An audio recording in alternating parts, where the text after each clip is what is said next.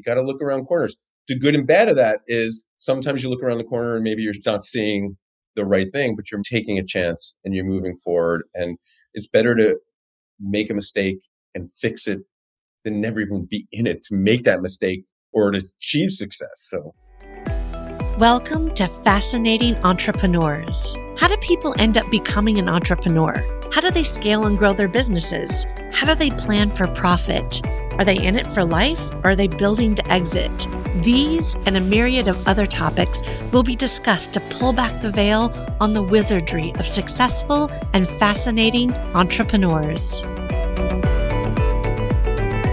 If you'd like to know how to scale and grow your business and make more profit, sign up on my website, natashamiller.co, to get on the wait list for my Entrepreneurial Masters course. Today, I get the inside scoop from Ben Chodor of Intrado, soon to be Notify. We talk about what it's like to have your startup be acquired, managing and creating company culture for 1,500 employees, and what keeps them up at night. So, in 2010, we were acquired by Intercall West, which eventually became Intrado. And I was hoping because we built this company ourselves, self funded the business, grew it to one of the largest players at the time in the space and innovative when everyone else was still using like Windows Media and Real Player. We were the first flash based streaming platform in the market. And we came from a production background, so we understood good video in was good video out. And we were very, very customer focused. But we realized we were either going to have to go for a round of funding to really, really grow or someone knocked on our door and tried to acquire us. And we looked at each other and go, okay, we might be worth a heck of a lot more in three years from now. We also might be worth a heck of a lot less. But one thing that we do get is we get a partnership or relationship where they already have thousands of customers and hundreds of salespeople globally. And I was a company around 70 employees, right? So it instantly made us more global. We were New York based and we had a small office in London. It made us a global organization. It put our platform in the hands of so many more people and put resources behind us. And they paid us all cash for the business. So we got to make money. We got to give money to our employees who had stock and everyone did. And we believed it was going to be just amazing problem with it is as a younger, not as old as I am now, it's a long way ago, is a founder syndrome. You don't realize when you sell a company that you're selling it and what are the reasons you're selling it for and what do you want to get out of it. And it's not your company anymore. They still want your vision, but you need to be really sure. Because I know you talk to a lot of entrepreneurs. It's why'd I do it? And everyone asks me all the time, listen, I would do it again a thousand times over. It changed my life. It changed my family's life. It changed my kids' life. I mean, it changed everyone's life. But at the same thing, do you know what you're giving up? You go from the situation of someone comes to you and they, as an employee, when you run a company and goes, Hey, I'm going to buy a house and I need $5,000 for a down payment or whatever. And as the person running the company, you get to look at the employee and go, sure, we'll give it to you and we'll take $100 a paycheck for the next 50 paychecks, or we could forgive it. The moment you join a really big organization, you got to look at them and go, hey, listen, my hands are tied. There's nothing we can do because if we do it for you, we have to do it for thousands of other employees. And you just need to mentally be prepared as a founding CEO what the next step is. So you might lose a little bit there, but resources you grow, opportunities the amount of people after we sold that I was on daily giving demos to, the who's who the Fortune 500 were before. If we got a meeting with one of the Fortune 500, we would be giving high fives to everybody in the organization. So it just a whole different mindset. And for me, it was, I looked at it as just a world of opportunity. And did you have support for when you were acquired from other entrepreneurs that had made a similar sale? No. I mean, you- listen, 2009, 2010, it It was a different world. The world of incubators, the world of online world wasn't the same. The meetups, the groups, no, it was a whole different world. It's one of the reasons why after I sold and as a good founder, after about two years, I left, right? I spent a lot of time working with a bunch of incubators so I can actually give advice to startup CEOs and founders because one of the mistakes everyone makes is anyone could teach you how to write a business plan, how to pitch, maybe even set you up with opportunities to meet money. But what they all forget is two things. One, you as the founder, I don't care if you're an engineer, technologist, what you are, you better be the best salesperson in the organization. And everyone goes, What do you mean? I'm the guy who invented it. I don't have to sell. People are buying from you. So get used to putting on that dog and pony because you're going to have to do it. And then the other thing everyone forgets when they raise money is that's when the clock starts ticking. You are not judged by how much your round was. Now you have to deliver on that. And if you thought there was pressure as a garage CEO or a startup CEO, the pressure is multiplied. And any VC that gives you money is going to be looking at you going, okay, boil the ocean, don't boil the ocean, change this, change that. And oh, they're not giving you the money to put in the bank. They're giving you the money to grow and spend. And then when you run out of that money, they're going to come back and they're going to ratchet you down and you're going to have less equity in the bit. Yeah, it's it just, starts all over again. And that human emotional impact, I think is really hard to gauge, yep. right? You have no idea. You're excited and elated by the ego boost and, and the finances and the reality then I can imagine I've not sold a company it can be hard. I've seen a lot of my friends in entrepreneurs organization that sell their company and then hit a pretty deep depression, especially yep. if they're still doing their time within that organization. Thank you for talking about that. The next thing I want to talk to you about is Intrado's brand story. Can you talk to me about the brand and how you develop that and how you include your culture and what your approach is to that? All right. So I am so about culture and people. I go to bed every night worrying about my 1,500 employees around the world, and I do right by them. What's interesting as traditionally a startup CEO, you go to bed worrying about three things, and it's usually this order. You worry about your customers because if you have X number of revenue and you have 10 customers and one customer makes up 10% of your business and you lose that client, 10% of your staff is going to lose their job. There's nothing else to do because you're a small company. Then you worry about your technology, right? Because it's your product. And then third, you worry about your people. And then the thing on top of all it, you go to bed worrying about is cash flow and how many months of runway do I have? So that's the mentality that I always grew up with. In a bigger organization where we're big and we're profitable and we're focused and there's people to do things, it gives you the leeway to go to bed every night worrying about people first. If you take care of your people, they're going to take care of your customers because we don't have one customer if they leave, it's going to affect 10% of our revenue, right? Which is a good thing for us. Um. You know, we have 10,000 plus customers. So you worry about your people. If you treat your people well and give them something to believe in, they're going to take care of your customers. Then you worry about product and technology, and then you worry about payables and receivables and the business side.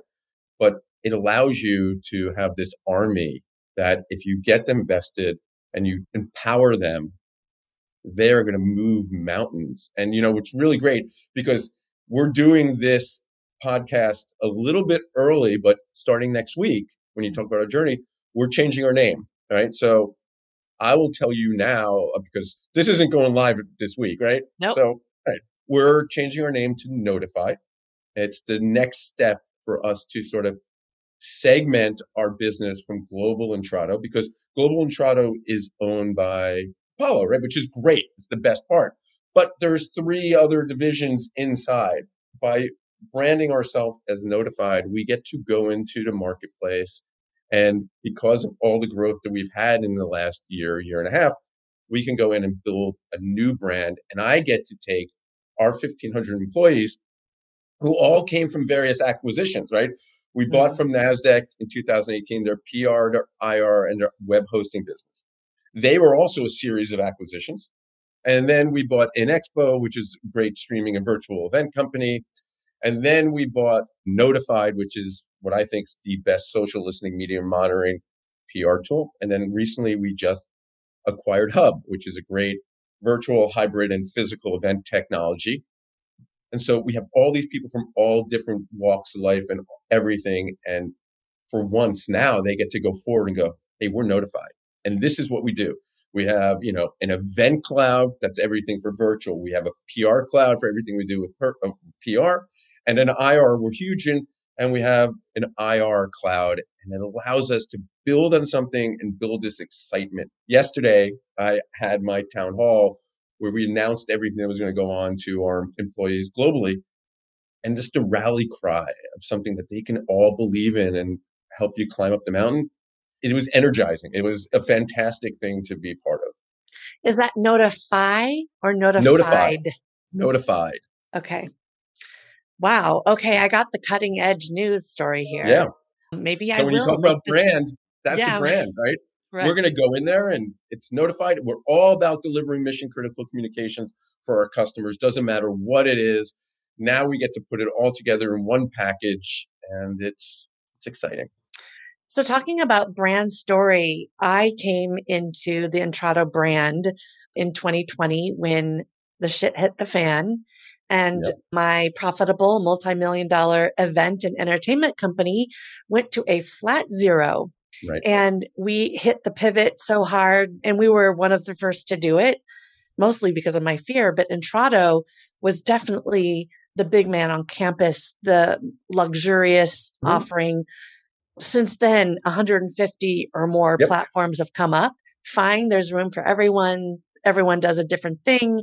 But I have to say, kudos to you. You were a part of what then I found and discovered as a tool that was really necessary for our clients. So now that's merging into a whole new brand and excited for you. So can you talk to me about the digital media's full service platform? Yeah. So you want to know about everything we do in our full service, right? So we'll start off with our virtual streaming, right? So we have one of the world's largest streaming platforms. It's called Studio and it's by an Expo and it's meant for webcasting and broadcasting. And we have thousands of clients around the world using it. We also legally in the United States, every single earnings call, if you're a publicly traded company, four times a year, you have to have a call, but you also have to stream it. And we are the world's largest earnings streaming company. And this was all pre COVID, right? Mm-hmm. And even pre COVID, we had a virtual event platform that came out of INXPO that's over 10 years old before we acquired it. And they were the largest virtual event platform on the market. Back then, in 19, there might have been seven or eight players in the space. And like you mentioned, now there's hundreds. Yeah. So those were our solutions and we played in hybrid. We did hybrid before it was even a term hybrid. We've always been streaming from conferences and making physical and virtual, either delivering the content to a physical location or taking it from a physical location. So then when we came into the COVID world, as an organization, we were positioned and set to handle the business and the growth. No one ever expected it to be the way it was and the demand. Even our global organization of over 1500 employees, we saw the pressure of it because it truly was organizations coming to us going, my event was just canceled in three weeks. What are we going to do? It was fire drill after fire drill after fire.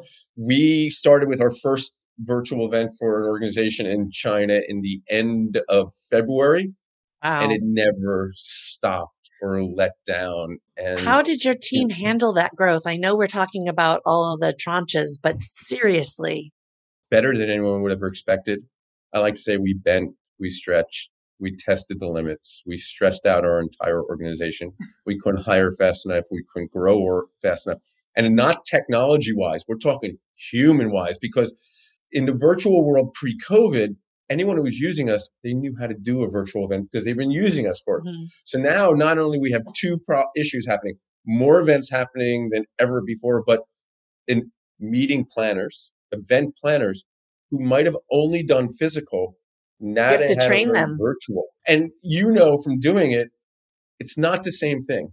Nope. And not that you can't have the skill set to do both, but watching on an iPhone, an iPad, a laptop is not the same thing sitting in a breakout room, a general session room, walking around an exhibit hall. you and I having a drink together. It's not the same thing. Content has to be delivered different. Interaction has to be delivered different. But what everyone thinks is when you do a virtual, it's not as hard technically.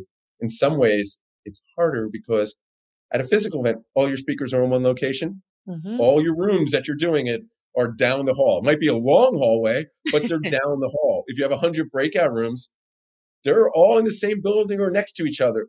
In a virtual room, if you have 100 breakout rooms going at a time, you have 100 people logging in from their homes and virtually. How do you manage it all? And it was a whole new learning that planners had to go through. You look pretty good for having gone through that growth spurt. So I interrupted yeah, you. Oh, you should have seen me in, in 19. I was looked a lot younger in 19. so go ahead and continue about the full service platform. I cut you no. off. So what we were on the virtual side and streaming side, it was a very event driven. You know, streaming was packages and subscription, but virtual was event driven. Where it's moving to now is an always on immersive. Whether you're doing a physical event only, great, you still need this technology. You're doing a hybrid, you need this technology. You're doing a virtual only. And are you doing a tier one, two, or three? How do I turn it on, turn it off, bring it to different levels, but not have to use seven different platforms? Use one platform, manage it, and have all your internal users learn one technology.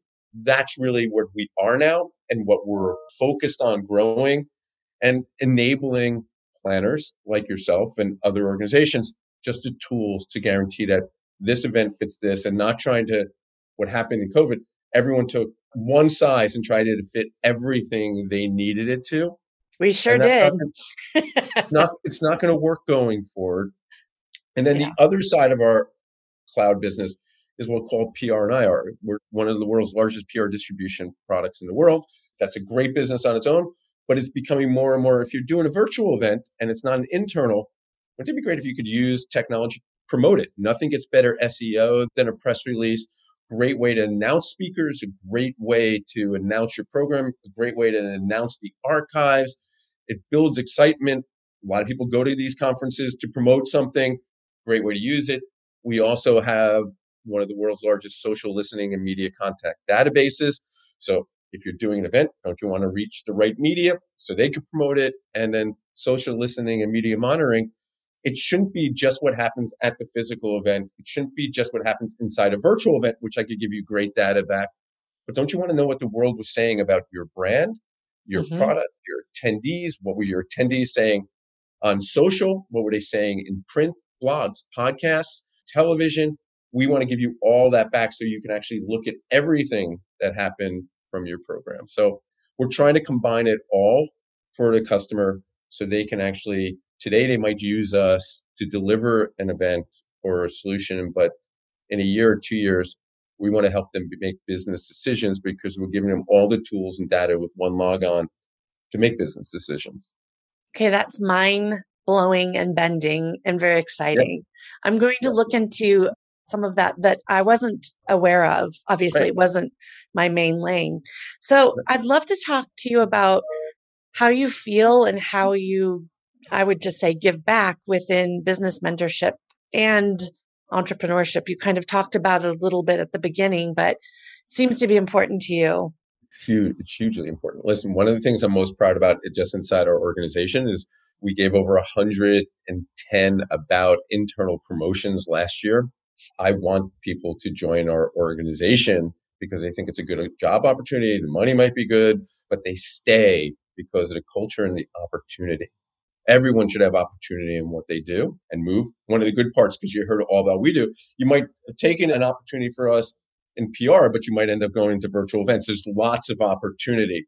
Mm-hmm. And in my outside of work life, I've always believed in mentoring and I've always believed in giving you got to get back. You got to pay it forward. You got to help people. I mean, I'm one of those people. If you reached out to me on LinkedIn and just randomly said, Hey, I have a question for you about my career, my business, I'm going to respond to you really, really fast. If you come to me on LinkedIn and say, Hey, I want to sell you something, or if you check my company out, which is 90% of the people, that's different. But you have to pay it forward and you have to take what you've learned and hopefully help people maybe not make the same mistakes you make, help them navigate what's going on. And nothing gives me more joy. I mean, I'm a father of boy girl twins, 27 years old now, boy girl twins, and they're both successful in their careers. My son's a CEO of a startup.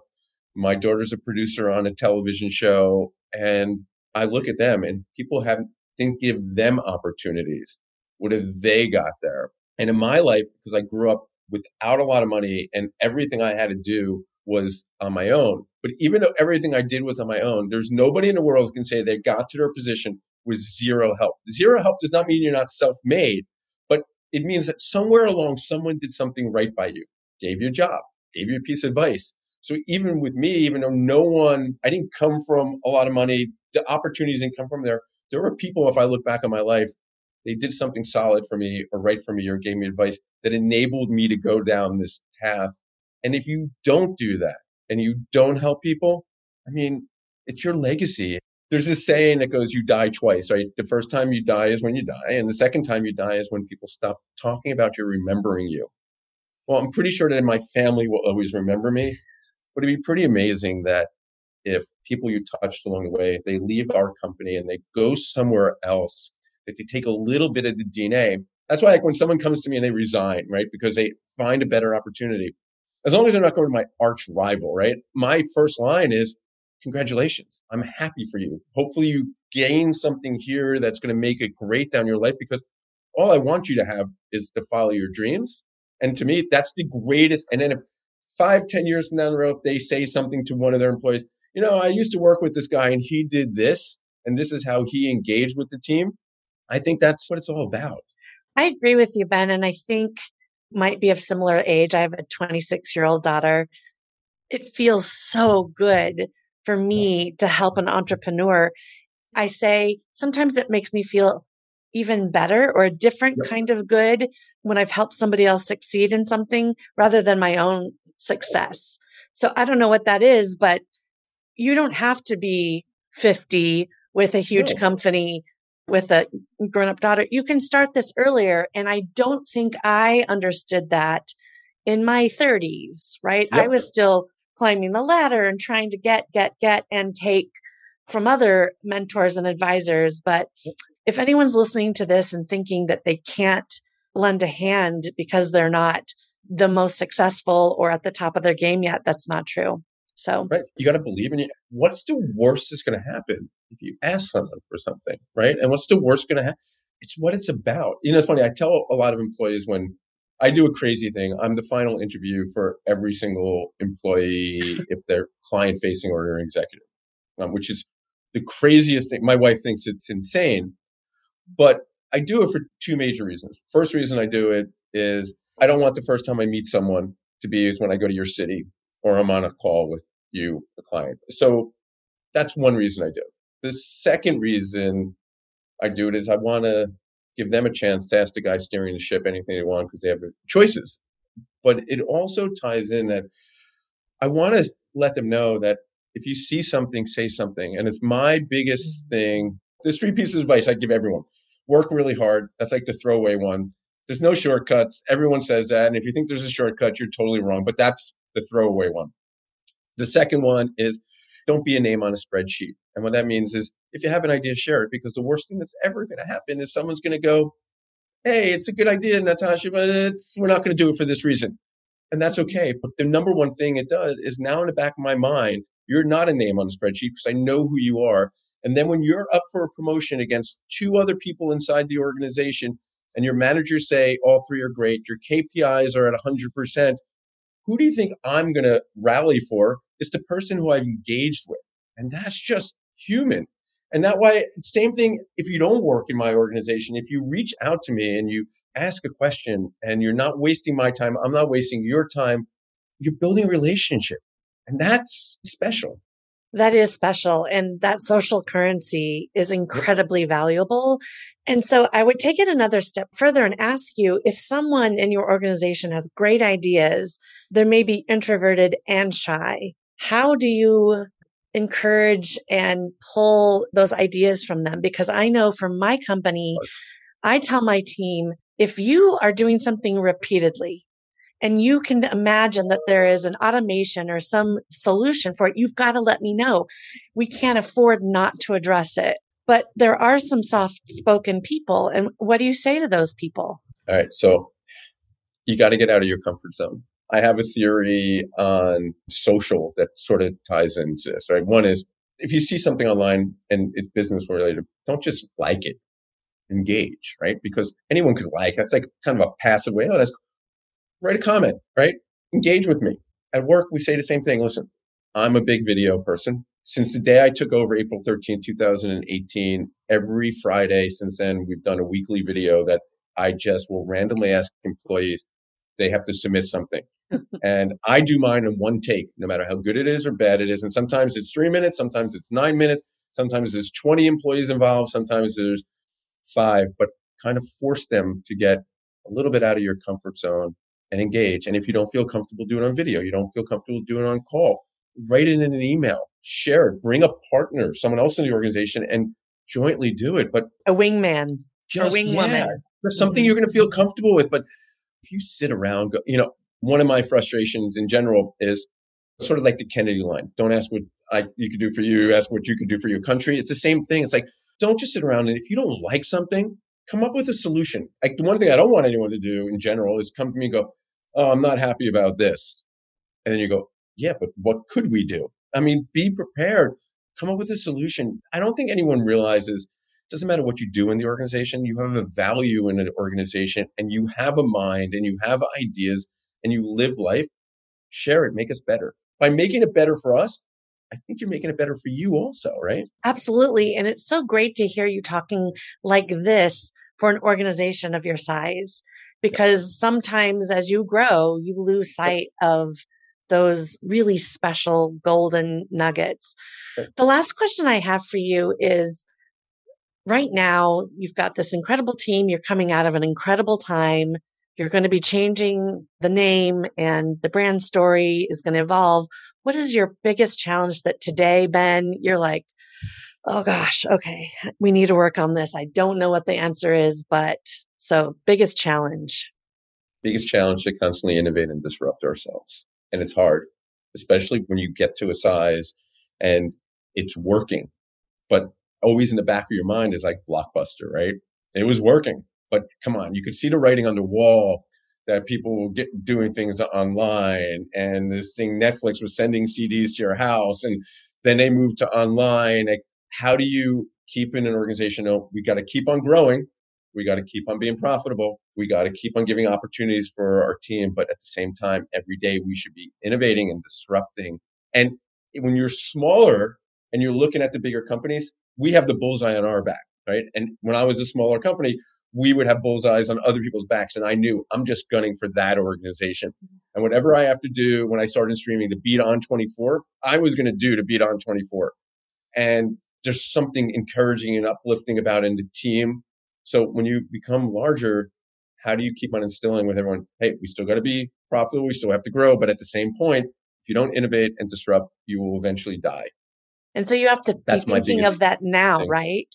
So you just yep. mentioned Blockbuster and Netflix, and I, you know, of course, we all know Blockbuster did its thing and then tanked because they didn't have the foresight to innovate ahead of yep. time. Netflix seemed to have almost gone in that right? There was a moment where, yep. oh my God, Netflix is going down. It's a burning ship. But yep. whoa, what they did to right that ship. And not only that, go into innovation. I mean, that just gave me tingles just to think about yeah. it. And so your biggest challenge now, and I want everyone to hear this, you guys are doing well. You are profitable. You're changing the name. You're going to have a new brand, but you, in addition to going to bed, worrying about your people know that what's working now and what's making you profitable needs to always be fine tuned, changed, pivoted, innovated. So thank you for that message. And it's true. It doesn't matter what any business, it doesn't matter your size of your business. You always got to be innovating and disrupting. Someone used a term once that we were pretty good at, and I don't know if it was a thrower line, is that that I'm pretty good at looking around corners. And I think that's what every executive's got to be doing. You got to look around corners. The good and bad of that is sometimes you look around the corner and maybe you're not seeing the right thing, but you're taking a chance and you're moving forward. And it's better to make a mistake and fix it than never even be in it to make that mistake or to achieve success. So.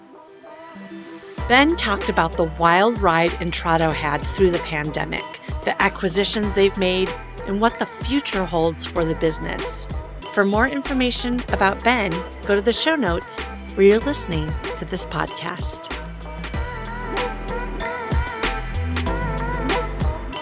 For more information about me, go to my website, natashamiller.co.